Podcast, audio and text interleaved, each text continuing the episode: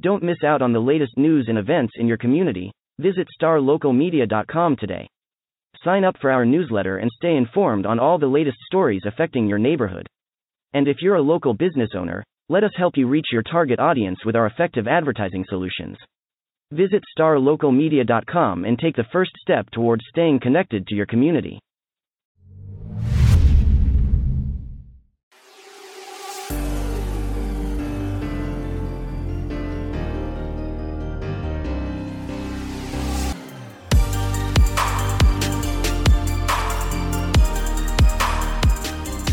Welcome to another episode of the Star Local Media High School Sports Podcast. My name is Matt Welch, being joined by Devin Hassan and Brian Murphy for the third consecutive Thursday, guys. We are coming to y'all from Kelly's Craft Tavern out here in Frisco. Um, if you've been listening to the podcast these last couple weeks, we've been doing some remote episodes out here and espousing the greatness of Kelly's Craft Tavern, whether it is the uh, the encyclopedia's worth of, of craft beers at their full service bar, or just the uh, the, uh, the smorgasbord of made from scratch food, be it barbecue, Tex Mex, or just some good old all American classics. That is uh, Kelly's Craft Tavern, located at Preston Ridge on the west side of Preston Road, just north of 121. And that's where you can find us on this fine Thursday afternoon as we are here to talk some hoops, guys. The, uh, the first round of the high school girls basketball playoffs are in the books. It was a busy start to the week. I believe we all had games Monday and Tuesday for us to cover. Um, so, yeah, we're going to quickly uh, just kind of go back and look at some of the happenings from that first round. And then later on in the podcast, we will bring on Frisco Liberty girls head basketball coach Ross Reedy. And then after afterwards, just give a cursory preview of some of the action on the boys' side of things. The boys' basketball playoffs begin uh, next week. So um, let's see. So um, yeah, the first round is in the books. So uh, what was uh, Brian Devin? What was um, from what you saw, or just what happened in your coverage area? What was kind of the uh, the biggest takeaway from what you guys saw coming out away from the uh, the first round of the high school girls basketball playoffs? Frisco Memorial losing to Denison. Fairly surprising um, result. yeah, and that one. So that one was kind of strange because they played that one Tuesday night. They played that one at Denison. Uh, Memorial's the two seed in 9-5A. Denison, obviously the three seed. Um, but Coach Vaughn, um, second year head coach at Memorial, former varsity assistant at Frisco Liberty. So Ross Reedy, I'll, I'll ask him, you know, coming up on the next segment, what he thinks happened with Memorial. But, um, you know, I, I, actually spoke to Coach Vaughn Monday night heading into the Lone Star North game. Um, she was coming in doing a little bit scouting as Devin is, is dying uh, right yes. in front of us. I hope you're okay. Right. It's early in the podcast. You're going to be dying, Devin. yeah, I'm sorry. I'll, give, I'll make it through. I'll power through. Yes. Um, but yeah, so then, so she wanted to make sure that they play Tuesday night and not Monday. So she had one player um, in a volleyball tournament that she needed, uh, but she wouldn't be available Monday. She also had two other player starters and heavy contributors out sick over the weekend. She didn't want them playing Monday, so she really wanted to play Tuesday. So then, therefore, she picked the day. Denison picks the venue. There was they couldn't really decide on any other midway point, so they were like, "Why not? We'll play at Denison." And I really didn't think, you know, that that wouldn't be an issue. And I thought Memorial, um, alongside the the Liberty Lovejoy matchup, I thought those are two slam dunks for District 9 5A. And boy, I was wrong because Denison wins 58 45 because it's one of those where like you just kind of take it for granted after you see how that first night went between those two districts, and you have like the four seed from nine five A Frisco Centennial. They beat the district champion out of ten five A by twenty one points. That on, the podcast uh, on Monday. So you just kind of see it. You're thinking like, okay, then it's going to be a layup for Memorial and whatnot, just given what they had shown this season. I mean, that's is about as talented a team as there is in the Frisco area. But yeah, it's not just the fact that they that they lost in the first round; it's that they lost by thirteen points, and whether it was you know the fact of just playing in Denison. I know we you know we've talked in the past about how tough that can be just from a football standpoint, and perhaps that uh, that kind of carries over from an atmosphere standpoint to the basketball court. But uh, yeah, a very uh, a very surprising end to the uh, to the season for the uh, for the Lady Warriors. But nevertheless, it's still a, a very young team and a team that still has a very promising future ahead. Um, let's see, Devin. Where did you uh, where did you land on? I guess your takeaways from the first round. Uh, you know, I think I might have seen. I, I, saw the top two candidates to come out of Region Two in Six A. Okay. Um, I saw Plano on Monday when they played Rowlett. Uh, very methodical, just thorough game. I mean, it's you know they, they were the favorite obviously as the champion going against the four seed, but um, they just they took control from the start. They looked really good. They looked really poised. I mean, I should say I shouldn't say they looked for the, good from the start because Coach Belcher would come back on me because they were sloppy at the beginning. And he said he said you know we all have nerves, and even though these girls have been there before, there's always those first round jitters um, in the opening playoff game. Uh, but you know outside of that, uh, they they were really impressive. Michaela Edens was strong. Santa Murphy Sowers. Uh, you know, Maggie Robbins just so, does such a good job running that offense, mm-hmm. uh, running that team. Really, uh, you know, Kyler Hardy, who I guess comes off the bench. You, yeah. you know, she she had a very very strong game with 11 points. So you know, they they brought in their backups. There really was no drop off, and uh, you know, so they they're right where they thought they'd be in terms of going to the second round. Uh, Sachse and Allen on, on Tuesday was um, again we talked about last week. I thought you know if Allen if the Allen of the first half of the district season shows up, For this sure. is going to be a battle. And um, I, you know it seemed like it at first they jumped on Sachse early. Uh, they were just dominating on the glass. They they have that size with Mackenzie Worm and, and whatnot inside. Uh, and even uh, you know Rowlett's post, they have two very good post players in Adele Tech and Elizabeth Woods. And I, you know, I lost count of the number of block shots that they had in the first quarter alone. They just actually could not get off. Worm is quite the rim protector. yeah, yeah. And so, um, you know, but Sachse settled down. Uh, they got back to playing their style of ball. Uh, it was still a close game. I mean, this was a back and forth game. Allen led at halftime. Uh, they were up by one going to the fourth quarter. Uh, but Sachse um, put it together down the stretch. They had put together a 12 0 run in the fourth quarter. Uh, really did it from the free throw line. I mean, they went 12 15 at the line. So, I mean, that's, you know, 80% shooting is going to at the free throw line is going to allow you to pull away. Their defense was doing. They held Allen without his field goal for five minutes uh, during that stretch in the uh, in the fourth quarter you know, so from watching this Sachse team all, all season long, uh, it, it's a very Sachse like effort because that's what they do is their defense is first and foremost. And uh, once they were able to kind of neutralize and even things up on the glass, uh, they were able to kind of exert their will. Uh, you know, so there's a prospective third round meeting between Sachse and Plano. Oh, yeah. Uh, that's on the horizon. But, um, you know, they still have challenges to get through first. For sure. Uh, you know, Sachse in particular plays a very interesting Waco Midway team who was able to beat Horn um, on Tuesday, uh, you know, or Monday, a good Horn team. Uh, Jasmine Shavers went off for 27 points, but it still wasn't enough. So really interested to see how that game turns out. But, you know, if you kind of look at that region as a whole, even on that side of the bracket, uh, you know, Cy Ranch, the 14 6A champ, mm-hmm. was beaten by a four seed, Austin Vandegrift in the first round. Wow. Um, and, uh, on the other side of the brackets, I guess Spring Westfield, another district champion, was knocked out in the first round. So, you know, th- these are four seeds knocking off one seed. No so kidding. it kind of, if you look big picture, I know neither Plano or Sachse is, looking ahead, you know, even to a p- potential head to head matchup, not looking past, you know, this next round. But if you look big picture, then. Ah, it's open. I mean, that region is open for one of those teams to make a run. We've talked about how loaded division, uh, you know, uh, Region One is. Region Two, we talked about being a little bit more accessible as a, as a, as a trip to San Antonio, and um, you know, it's we're, we're, thinking speaking hypotheticals right now, but that Sachse Plano, if they meet up, that winner, I think would be considered the favorite to go on. Because Plano uh, has uh, has Ellison up next from the Killeen area, and that's a that's an Ellison very team. bizarre game that was. Yeah, that held. So, what, yeah, do you know anything about? Was it like stall ball or whatnot? Because they held Rockwall to just 17 points, which is well, and, and they they trailed at halftime. Rockwall was ahead eight to seven at the half. So, they slowed it down. But I mean, how many how many first quarters do you see in eight to seven, let alone yeah. half? Because either with stall ball or just both teams combined to shoot like ten percent from the field. I, I, think it was a little yeah. bit of both. I, think yeah. Rockwall's objective was to slow the game down. Um, maybe not to that extent, but yeah, that's that's that floored me when I was going through looking at updates during during the game on Tuesday, and I saw you know Rockwall leads eight to seven at the half. I said, nah, that's a misprint. That's a, that's a mistype or something. That's that's after the first quarter. It's early in the first quarter or whatnot. But no, yeah, but they yeah they, they helped Rockwall to 17 in the game, and uh, whether it be style or just you know tempo of the game, that's still impressive. And then Plano Ellison is going to be the second half of a doubleheader, um, all the way down in, uh, in Italy, Italy, Texas, on uh, on Friday night. Is the uh, the second half of uh, of a Plano ISD versus Killeen ISD doubleheader. The first game will feature Plano East against state-ranked Harker Heights.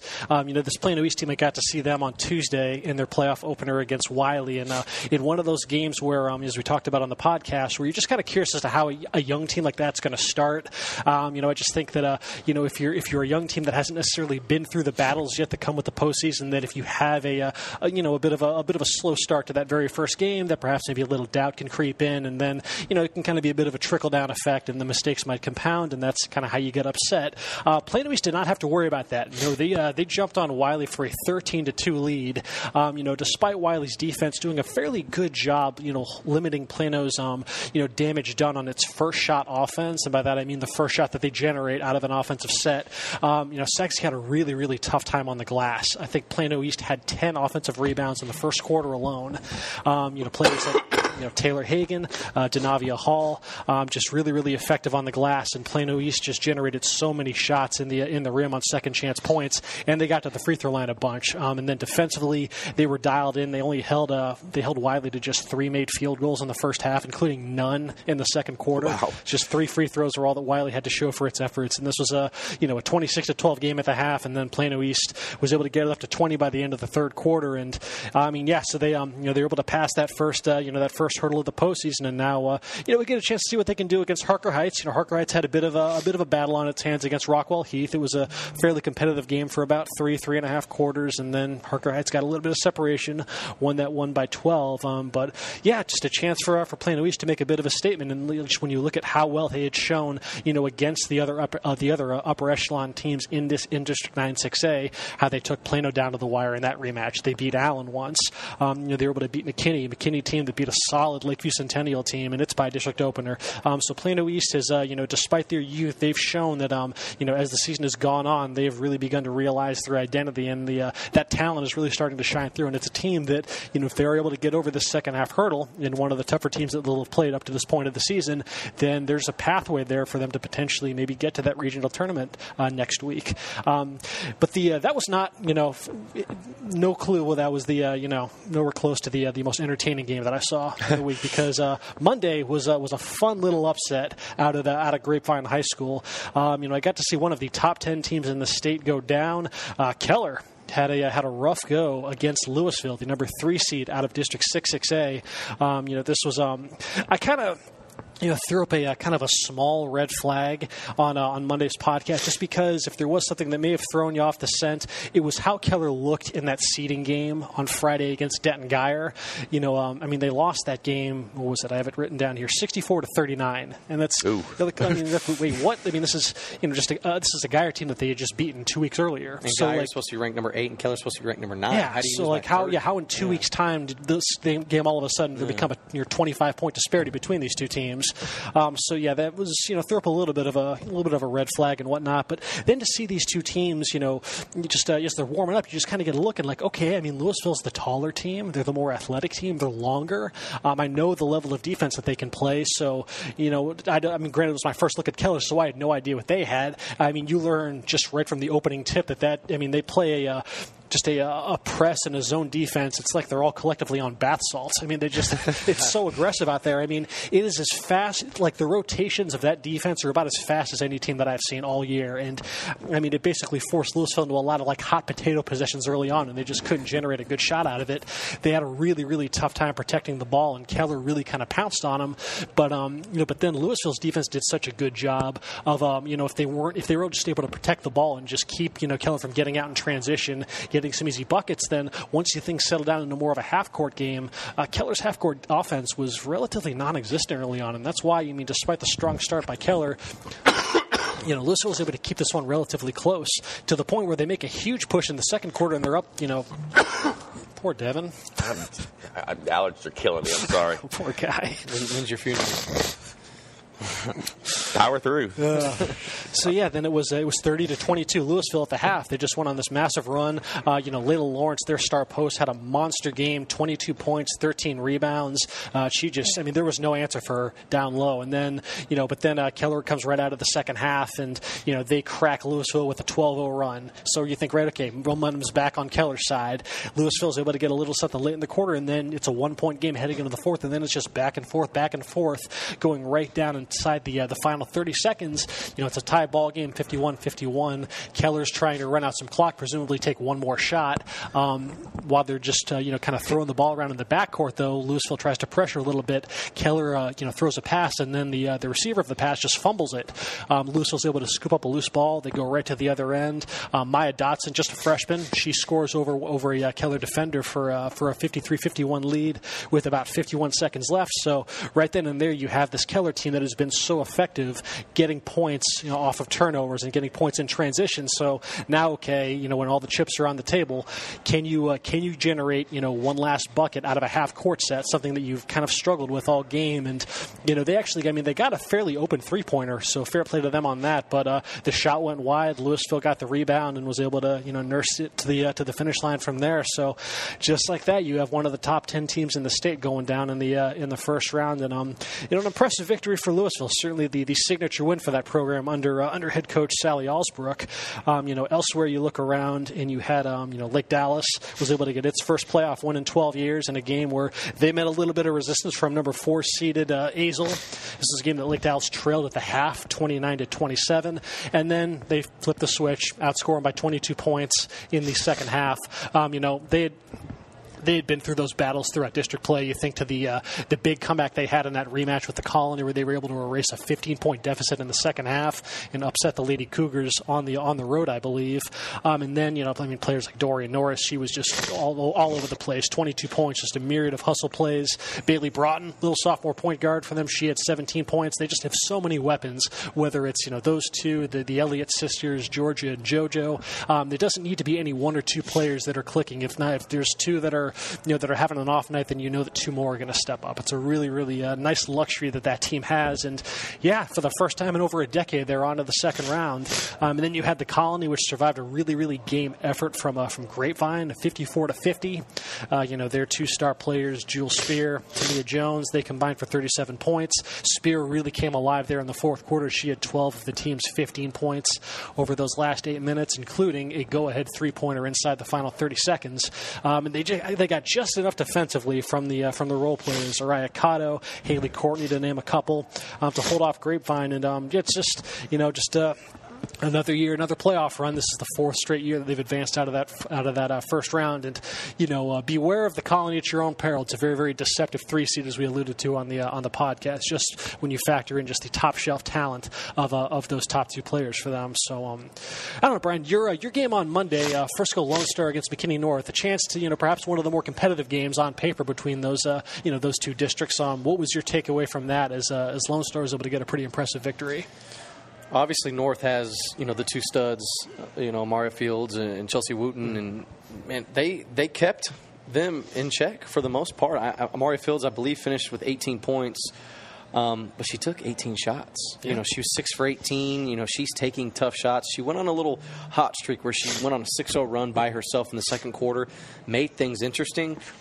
But they Lone Star defense really put the clamps on them. You know, coming out of the half, and, and the, the entire second half yeah, Lone Star was never able to really, really pull away by you know more than I believe it was 12 points or so, but it was never really in doubt. You know, mm-hmm. the nor- North. McKinney North kind of got in between five and six at one point. They got a couple buckets here and there, but I, I was never like in my head thinking, "Oh man, Lone Star is about to blow this game." Because really, outside of you know Amari Fields, no one they they were missing a lot of threes. First of all, like they were North their role players weren't stepping up, you know, like they need to in a playoff game. They only scored 39 points. Mm-hmm. And when Amaria Fields is shooting six for 18, and your role players are are missing open jumpers, and Lone Stars, you know, forcing contested jumpers and not letting them get, you know, points in the paint like they were in the first quarter of that game, you know, it was, it's going to be tough. And Kyla Deck, she was the best player on the floor. Lone Stars, you know, star guard. She had 22 points.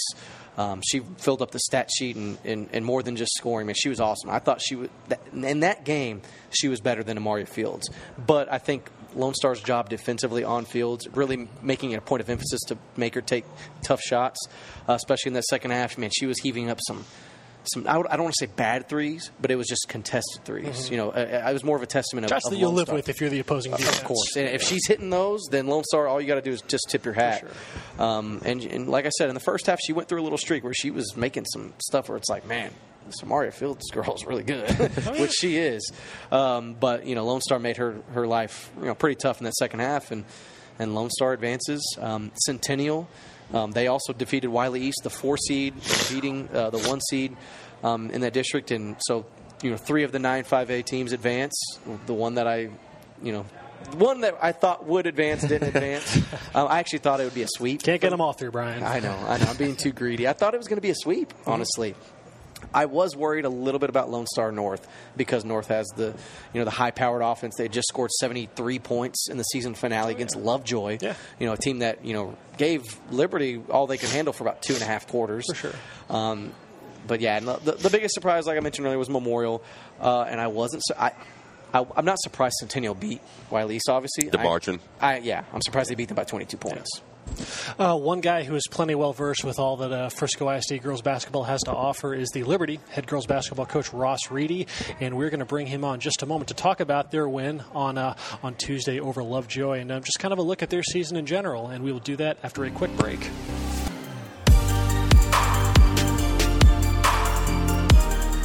All right, and we are back, and uh, we have another special guest this week. Uh, Frisco Liberty girls head basketball coach Ross Reedy, our first Frisco guest, and you know it's only fitting. You know we're here at Kelly's uh, Craft Tavern here in Frisco, off Preston, and you know we have our first Frisco guest. It's Coach Reedy with Liberty. Thanks for thanks for hopping on our third ever remote podcast. Appreciate you guys having me. So um, it, it's it's only fitting that we also have you on. You know, you know, given the, the state championship run or near state championship run y'all made last year, and you know, middle of the playoffs just got going this week. Um, y'all beat Lovejoy, but. What happened, first of all, Lovejoy? I mean, the final score, y'all beat them pretty good, but what happened in that first quarter? Well, yeah, the final score is fir- uh, definitely misleading. I mean, uh, you know, it's 53 to 33, but at the same time, uh, it, you know, it was four points going in the fourth quarter.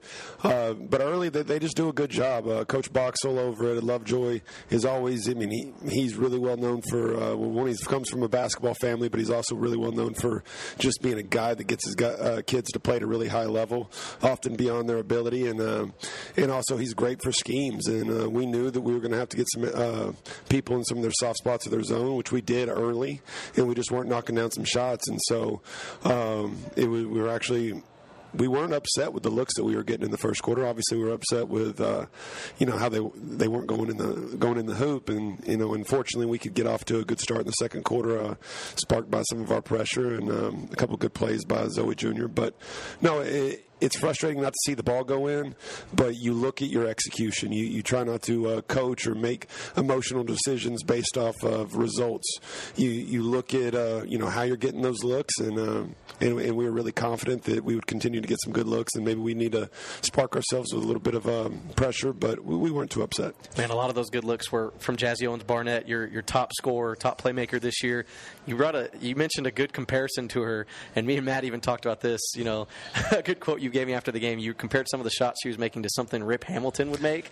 You know, man, how how special has she been? And you know, that kind of other you know that that kind of segues me into another question. You know, you lost you know a lot of your pretty much your entire roster from last year that that played significant minutes that went to state last year, and you have a brand new roster. Jazzy Owens coming off as a six man now as your top player.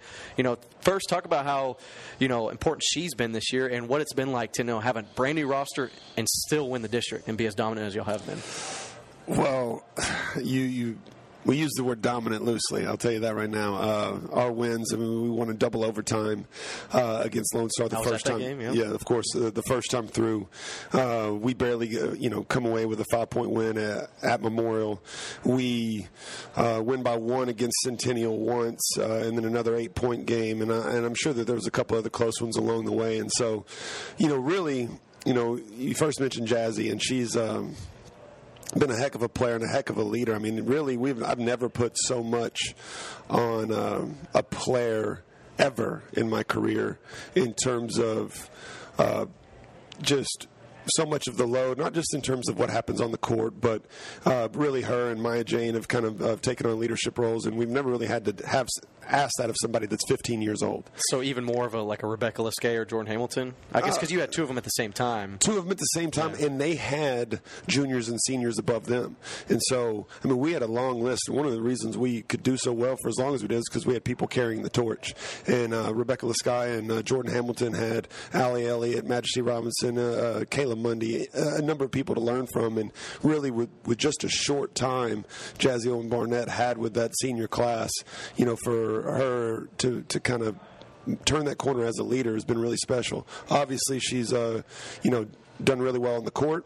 Um, and then as far as you know how it's looked for us, uh, you know losing nine seniors and coming out and, and winning a district championship, we've been really really fortunate. Uh, our girls maybe learned a little bit sooner than some of uh, their counterparts that uh, you know just they love each other. They work really, really well together. Uh, it's a lot of selfless basketball and uh, and, and also some fortune uh, because you know maybe we got some people not playing their best uh, when they got to see us, which was uh, which helped us.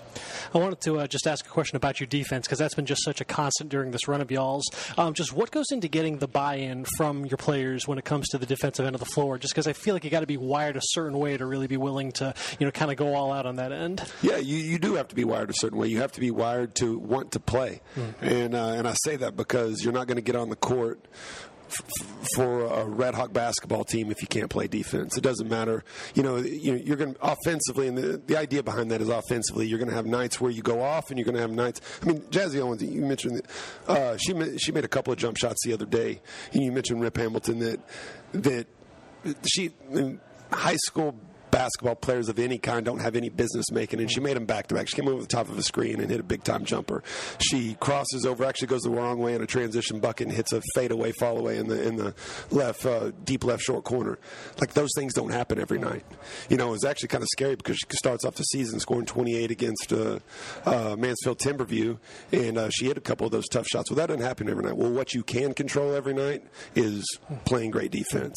Of filling your tank on that end, you know, being a, you know, putting some sand in your teeth, grit, you know, being gritty, being tough, doing that together. And plus, that exemplifies what you're trying uh, to do as a squad anyway. You, you, you know, it's not a one-on-one kind of situation. You didn't score. One man didn't score on one man. It's a collective group thing, and it's a great way to build our identity. We did it ten. You know, when uh, Coach Mooneyham Harrison took over ten years ago, that's what we we aimed to do was to kind of build it off of the defensive mentality, and, and that's a, been a big part of our culture. And so kids know when they come in, we don't care what you did in middle school. We don't care, you know, how well you shoot the three pointer or whatever. Are you going to play defense? Are you going to sell out for your teammates? And uh, and that is a contagious thing. It, it's tough at 1st mm-hmm. but once that you know kind of gets embedded in the kids, it, it's something they take a lot of pride in. And you were able to parlay that into another district championship, and doing so in a 10-team district. Um, what has it been like these last couple of years, getting acclimated to a uh, an 18-game district schedule versus what you'd seen in the past? No, it's uh, you know at first it took some getting used to, just because you're starting district right after Thanksgiving, and thankfully the UIL looked out for us, and uh, they did Oh no! Okay, we're back in that Tim Team district. I forgot. Uh, so we're going to have 18 uh, games. Yeah, right, right, right. No, we're going to have 18 games the next two years. But no, it takes some getting used to because you start so early, and that's the only unfortunate thing is that you have to be ready in November, and you would like to continue to problem solve, build chemistry, try to figure some things out, especially with a young team.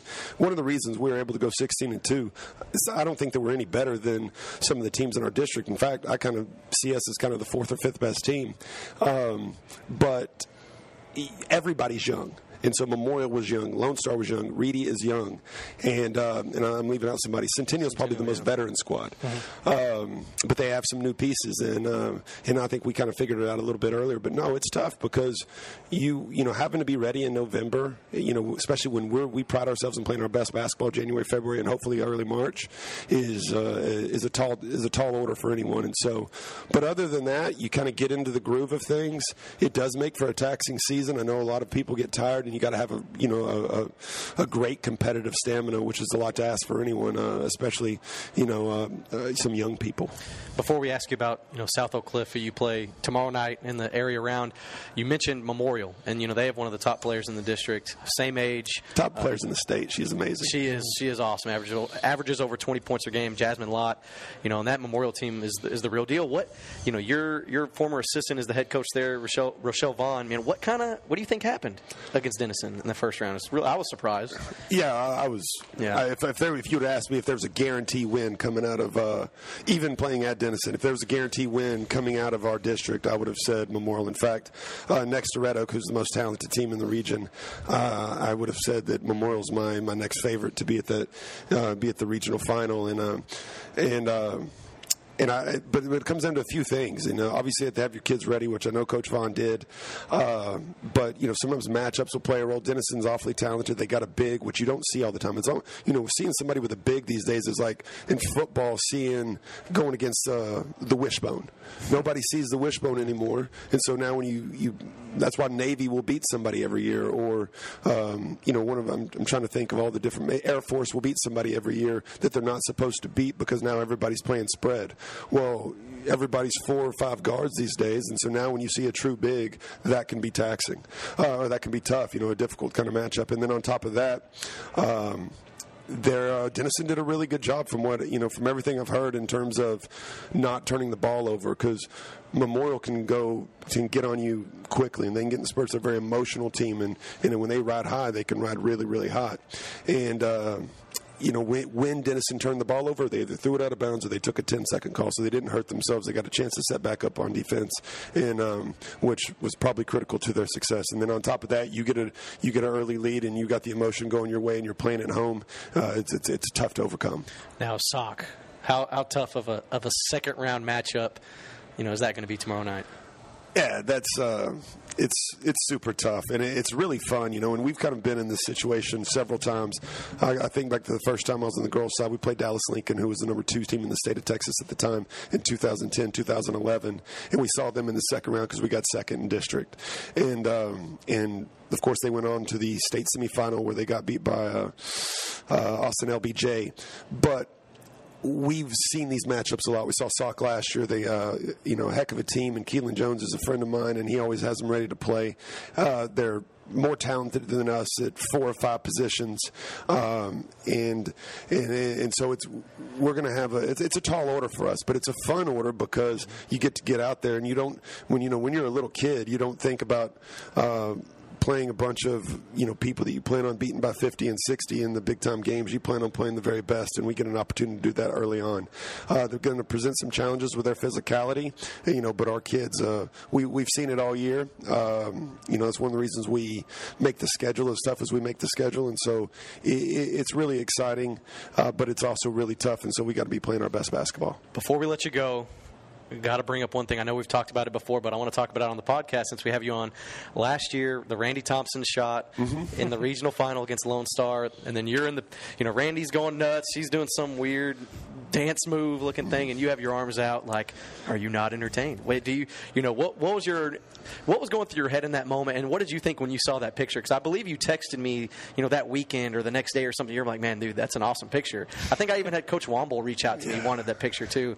What, what, talk me through that whole play there. Yeah, I, well, before I talked to you about the play, the picture wasn't that awesome. I mean, there's a, there's an aging fat guy with sweat stains. I mean, because of your sweat no, stains I actually want to thank you because because of that picture, I've lost 33 pounds. Uh, uh, shame, yeah, shameless plug. Really?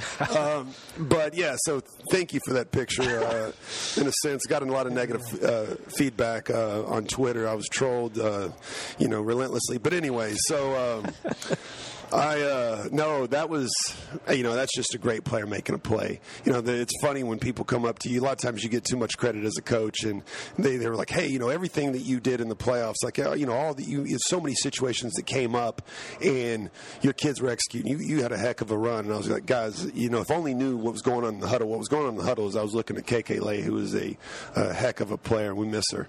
Uh, as I was going, hey KK, what do you want to do? You know, what what do you see out there? Because you get to you know, you start to have that kind of relationship, especially with KK, who we coached for four years on varsity, to where you know what they were seeing. Well, anyway, in that particular situation, we were hoping they didn't foul us because that was going to put us on the line, and uh, we were just trying to get the ball back around to Randy with her movement going forward, her body going forward. We try to get a cheap little look with Mara Casey if we, we try to get Kyla Deck, uh, who was a freshman then, who would get caught up defensively uh, a few times. We thought that we might get her missed in a switch and get an, a three from somebody that the, they didn't anticipate. We actually barely got the ball in bounds. Some people say we got away with the travel. I'm one of them. Um, and uh, with uh, with Alyssa Nair anyway, but but the ball did get back around to uh, Randy. Her her weight was going forward. Uh, one of their players kind of um, uh, so in a sense indirectly it was you know, a little bit how we drew it up, and then one of their players got caught up going for a ball that they shouldn't have, and it gave Randy some space. And Randy doesn't need a lot of space. She's doing a heck of a job at North Texas this year. Uh, yeah, after a little bit of a slow start, and I know that they're trying to get some stuff together, but uh, that kid can compete like nobody I've seen seen before. And so when that ball was shot, I actually was right behind her, and I was actually thinking like, oh my, that, that's going to go. And so when it went. Um, you know, I, I did. I want to be Larry Bird. That's who I want to be. I want to be Joe Lombard in high school. I want to be Larry Bird. I want to have no reaction and act cool. But let's just be real. I'm not that cool. So uh, threw my hands out, and I'm sure my dad was saying, "What a cocky jerk." but uh, but it, but it wasn't intentional. Well, who would have thought that the Randy Thompson shot would have helped you lose 33 pounds? So, yeah, right. Thanks, Randy. Appreciate it. All right. Well, so tomorrow night, so Friday night at Arl Turner, uh, Liberty versus South Oak Cliff in the area around. I will be there. I'll, I will have all your updates. Uh, you can check me on Twitter at Brian Murphy underscore Coach Reedy. Thanks for uh, hopping on the pod, and uh, see you again tomorrow night. I appreciate you guys having me. Thanks Appreciate a lot. it, Coach. Yep. Best of luck tomorrow. All right. Appreciate it.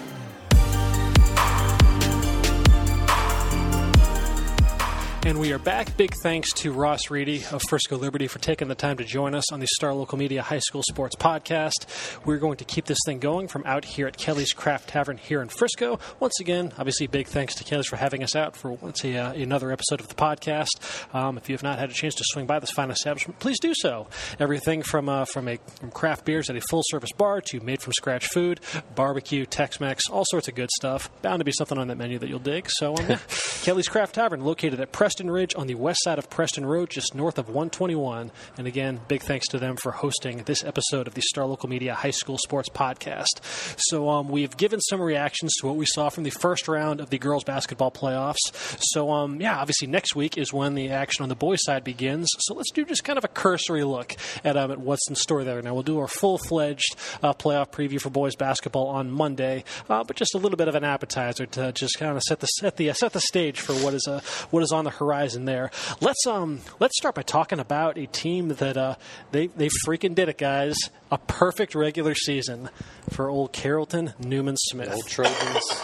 The Trojans pulled it off 27 and 0. They polished off an undefeated season, regular season, I should say, um, on Tuesday with a blowout of Woodrow Wilson, a game that just fits part and parcel with every other game that they played during their District 11 5A schedule. They go 14 and 0 in district play. No game was closer than 15 points. They have not played a game that was, you know, you could call close since December 20th. So as we now uh, look ahead to the postseason, that's going to kind of be the uh, the big question for this team. Is all right. Well, what happens then when they do finally get into a close game for the first time? Because it's going to happen. Obviously, it's uh, you know maybe not in the first round, and they draw Samuel, a team that Yeah. you'd expect on paper they're probably going to run over, just like uh, you know they have the rest of their uh, of their district. But then you look ahead to that second round. You know perhaps they get a rematch with McKinney North, the team that has plenty of history with. Of you know is the uh, the North team that knocked them out last year and whatnot. Obviously, a little bit of a different look to North than uh, than last season's team, but um, no no uh, no lack of history there. Could draw Frisco Centennial in a matchup, but um, but yes, just um, interesting to see kind of what uh what's in store for this Newman Smith team. Is now um now it's for real. Now they get a chance to see what they can turn this uh, this perfect regular season into. Um, you know, as we talked about you know, in a previous podcast, they do have the advantage at least of being on the opposite end of the Region Two Five A bracket from Lancaster, you know, the number one ranked team in the state, and you know if they are able to make a uh, you know a run to the regional tournament and draw Lancaster, then that's I mean no matter the result, that's still an incredible season for them. This is not a team that's ever been to the regional tournament, so a chance for for Newman Smith to make a little bit of history after already having you know done something that is uh, a pretty rare accomplishment to just to pull off 27 and 0, no matter the schedule, to not get tripped up one time, and they did play a lot of 6A competition during the preseason. Um, a very very impressive feather in the cap for head coach Percy Johnson and his uh, and his bunch. I mean, imagine if they do beat Lancaster. I saw Lone Oh, Star yeah. beat Lancaster No. in the regional.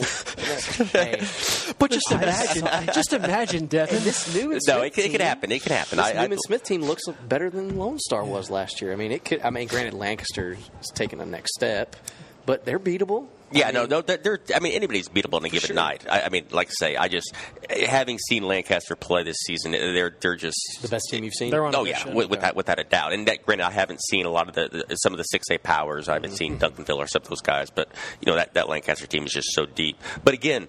Like you say, Newman Smith. Not just the fact that they went undefeated. That I mean, that confidence level has to be sky high right now. They uh, they've got to go into every game, even if they play Lancaster, thinking, "Hey, we're undefeated. We can be, we can win this game." Oh yeah, um, Brian. What do you see? And I guess um, some initial thoughts on just the bi-district matchups with the four Frisco schools. Um, they draw District 10-5A. Um, you have uh, you know as far as how 10-5A finished up, you got a bit of an obscure pick at uh, number one, as Princeton was able to win that district. Princeton, who um, you know by the uh, the Texas Association of Basketball Coaches, wasn't even picked to make the playoffs at the start of the season, and then they go and haul off a nine and one record in district play, and I mean yeah, so a fairly convincing district championship for the uh, for the Tigers, for the Panthers, I should say. That's the college.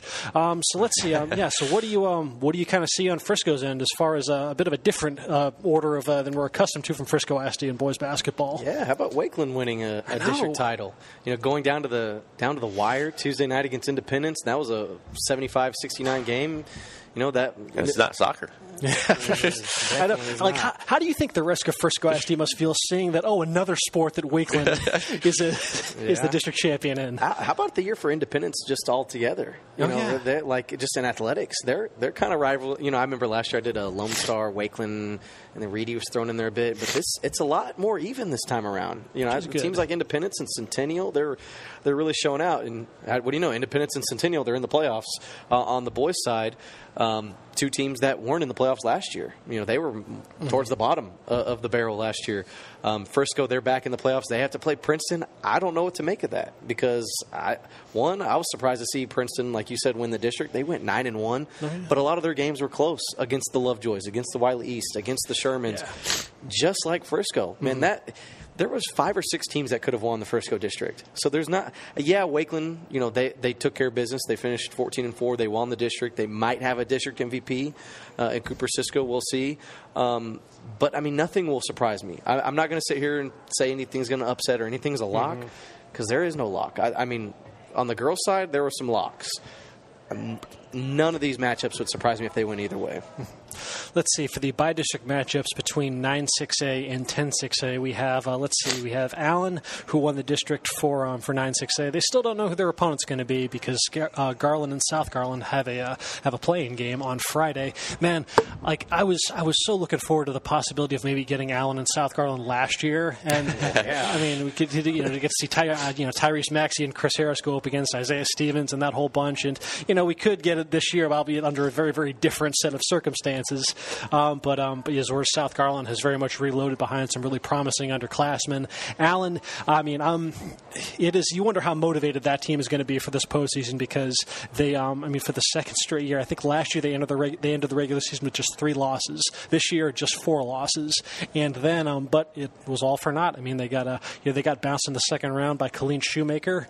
Um, you know, they won't. Uh, I believe only one school from Killeen ISD made the playoffs on the uh, on the boys' side, but nevertheless, if you're Allen, though, I mean it's a team that has. I mean they're they're coming off their first outright district championship since 1992. They went undefeated in district. I mean it's all the confidence in the world in a team that is playing with the swagger of a you know of a, of a program that's you know that should theoretically be able to get on a run, but it's just like as you saw last year. Once you get past that you know that first hurdle, then you know once you start playing those teams from Central and South Texas, it's just there's a little bit of a you know some unknowns that get thrown in there. So will, again, we'll see. I mean, I you know this Allen team is um it's it does check a lot of boxes. You know they there there were times early in the season where you know perhaps they were a little bit prone to some slow first quarters, but they've you know they kind of ironed that out a bit. You know Ty Elder, Manny Obaseki, Bryce Kennedy, their three uh, you know their three anchors are all playing with just uh again just a world of confidence. And you know the uh, the big matchup that's um you know you look through the bracket that um you know folks will have circled as a potential matchup between them and uh, Killeen Ellison who's right there with Allen in the top five in the state rankings. Um you know but again you threw out all these scenarios you know last year with you know you could get oh you know Allen and Jesuit or South Garland or whoever. And then you ended up getting I, I forget what the regional final wound up being but it was two teams that just at least up in the Dallas area was just was not even remotely close to you know being on that radar. So who knows weird things can happen Yeah, Um, well, don't don't look past that first round game. Oh, yeah. that- that's that's either South Garland or Garland. They're both really young teams. Fresh. Sure. I mean, South Garland is built around. I mean, Justin McBride and T.J. Brown are both freshmen, Mm-hmm. and they're arguably their two best players, two of the four certainly. Uh, Justin McBride's a six-five kid that gives people matchup problems. He can hit the three. He can play Mm-hmm. down low. Uh, and Garland's young too, uh, with uh, Zuby Ejiofor. Um, he's a, a big kid, six seven inside. So they create some matchup problems. Um, you know, with teams. Now, granted, Allen's going to be the prohibitive favorite. And I fully expect Allen to move on No because doubt. with with that in, with that youth becomes uh, you know inexperience. Um, but you know, it's just one of those things. You mentioned Allen getting bounced in the second round last year. They can't afford to overlook anybody, and I think they'll be fresh on their minds having that early exit last year. You know, going forward. Let's see. You look at the other matchups. Um, I was curious. So, McKinney draws Lakeview Centennial in a matchup um, that uh, is, I guess, uh, the same thing that happened on the girls' side. So we'll see if uh, you know if McKinney can make a two and zero versus the Patriots. I'm dubbing McKinney versus Lakeview Centennial the Kendrick Johnson Bowl. Yeah, it's it's it got Kendrick written all over his alma mater and his coverage area. The team that he covers versus alma mater. Where do you think Kendrick's loyalties would lie in a matchup between McKinney and Lakeview Centennial? McKinney. McKinney, you think so? He's, he's fully invested in McKinney ISD. I mean, he, he talks all this smack about McKinney North with Frisco ISD with me. So I mean, of course. I, yeah, but he's never really had a chance to uh, wax poetic on Lakeview. I mean, he's we it doesn't really Lakeview. If, if anybody talks about Lakeview, it's me, just because it's in my coverage areas, and it's we haven't had a lot of McKinney Lakeview matchups, No doubt. uh, in the until this you know the last couple of weeks. So um, I don't know. I'd be interested to see where his loyalties lie truly, because I think the old patriot in him might come out. Uh, It does seem like he does at least like as far as like he'll ask the kind of how Lakeview's doing. He'll make references on the podcast that he went there. Whereas versus like in college, like you wouldn't know that Kendrick played basketball at North Texas. He's completely disassociated. No, with yeah, that, with yeah, that which is no, no, ridiculous, he's, he's, I he's went to North bandwagging that out. But but this but this is also his sport, Yeah. basketball. So he may be more partial to the Lakeview basketball team because that's where he honed his craft. I'm a little offended he doesn't bring up the, the mean green as much as I do because I was there for four years. well, I went to UT, so I don't bring up the basketball at all. So hey, that's a good segue though. So, so Kendrick, he went to Lakeview. They're playing McKinney. Mm. I graduated from Sachse. They're playing Prosper. Oh, And where I did your see how you did loyalties that. lie, Brian? I don't know. Uh, flip a coin. Whoever wins, I'm on the bandwagon. I, I don't. I don't know. You know, Sachse. What they're in the sec, They're in the playoffs for the second year in a Yeah. row a- after never making the playoffs. You know. well, they, least- they they've made it. It had been six years, I believe, so since they made it time. last. Yeah. but- Well, at least especially compared to their other sports, where Yeah, the yeah. champs and everything. Yeah, boys basketball has been kind of the outlier. They've been consistent playoff teams in basically every other sport. But you know, Zach Mikesville, our Star Local Media Coach of the Year last year, turning that program around, uh, has, has done a great job. Um, Obi Onaya is one of the best players in the district. Uh, Dylan McKee and Omari Smith had a big night the other night. I mean, they had to win that game against Naaman Forest uh, on Tuesday night, or else they would have been part of the three-way tie with Garland and South uh, for the final two spots. They all split during the regular season, so that you'd have one of those crazy uh, tournaments probably on Friday or Thursday, Friday type thing uh, to decide it. But uh, they took matters into their own hands. Um, you know, they're the three seed going against a, a very good Prosper team. Uh, you know, so I, I guess just on seeding alone, they're going to be the underdog. Uh, we'll see what happens. I mean, that's how's how's Prosper been? Are they? You think they're peaking right now? Yeah, yeah. I mean, especially after that, you know, getting that win and the in the rematch against McKinney, and I think Prosper's the best team that I cover. I mean, really. I mean, they're ranked in six A. What are they? Twenty one. They're twenty first in six A. They're twenty six and six. They have a twenty points per game guy, Mondo Battle. They have a big man in Austin Atkinson, sharpshooter, and Amon Allen. And, you know, Coach Jonathan Ellis is, is one of the best around. I mean, it- it'd be a shocker if they lost this game. Um, but yeah, they're they're one of my two state ranked teams, and they're A shocker. They- A shocker. Hear that, Coach Mike? Still hear that, sexy? A shocker I if got- y'all want. I got From an Coach alumni. Ellis. Alumnus right here. It's been like 10 years. I mean, uh. And then I, I kind of want to close this out. An interesting tidbit. My only other state ranked boys team Mm-hmm. on, on the UIL side, not the private school side, is Celina. Okay. They're, you know, they're ranked number 16th in, in 4A. They're going to play Pinkston. They don't have to play Lincoln like they did last year. They're not going to made draw no the four seed from a district that also happens to be ranked like number ten in the state. yeah, like that was so weird. Um, but if they can get through Pinkston and then they can get through the area around, they could potentially play number two Carter in the third round, and that would be uh, something to keep an eye on, something juicy uh, happening over there in 4A. Awesome. It all gets rolling on uh, on Monday. And yes, that is a look at um, a cursory look at what is in store in the boys basketball playoffs. Obviously, we will touch on just about everybody else that we didn't get to um, on Monday when we do our full fledged preview and whatnot. Um, but yeah, and that'll uh, that'll wrap it up from out here at Kelly's Craft Tavern here in Frisco. Um, yes, we'll be back on Monday to uh, I guess yes, yeah, we'll break down the, the full scale boys basketball playoff picture and um, yeah, just see what's in store. It is it is basketball postseason time, gentlemen. I love this time of year. Um, so, yes, until then, folks, you enjoy the rest of your week, and we will talk to y'all later. Looking to hire top talent in your community? Look no further than starlocaljobs.com. Our platform is specifically designed to connect local employers with qualified candidates in their area. With starlocaljobs.com, you can easily post job listings tailored to your specific needs and requirements. Our platform is user-friendly and offers a wide range of options to help you find the perfect candidate for your open position. Plus, our job matching algorithm ensures that your listing is shown to the most relevant job seekers in your area. But that's not all. StarLocalJobs.com also offers a variety of resources to help you throughout the hiring process. From candidate screening to interview tips, our team of experts is dedicated to helping you find the right fit for your company. So why wait? Join the thousands of satisfied employers who have found their ideal candidate through StarLocalJobs.com. Post your job listing today and start building your dream team.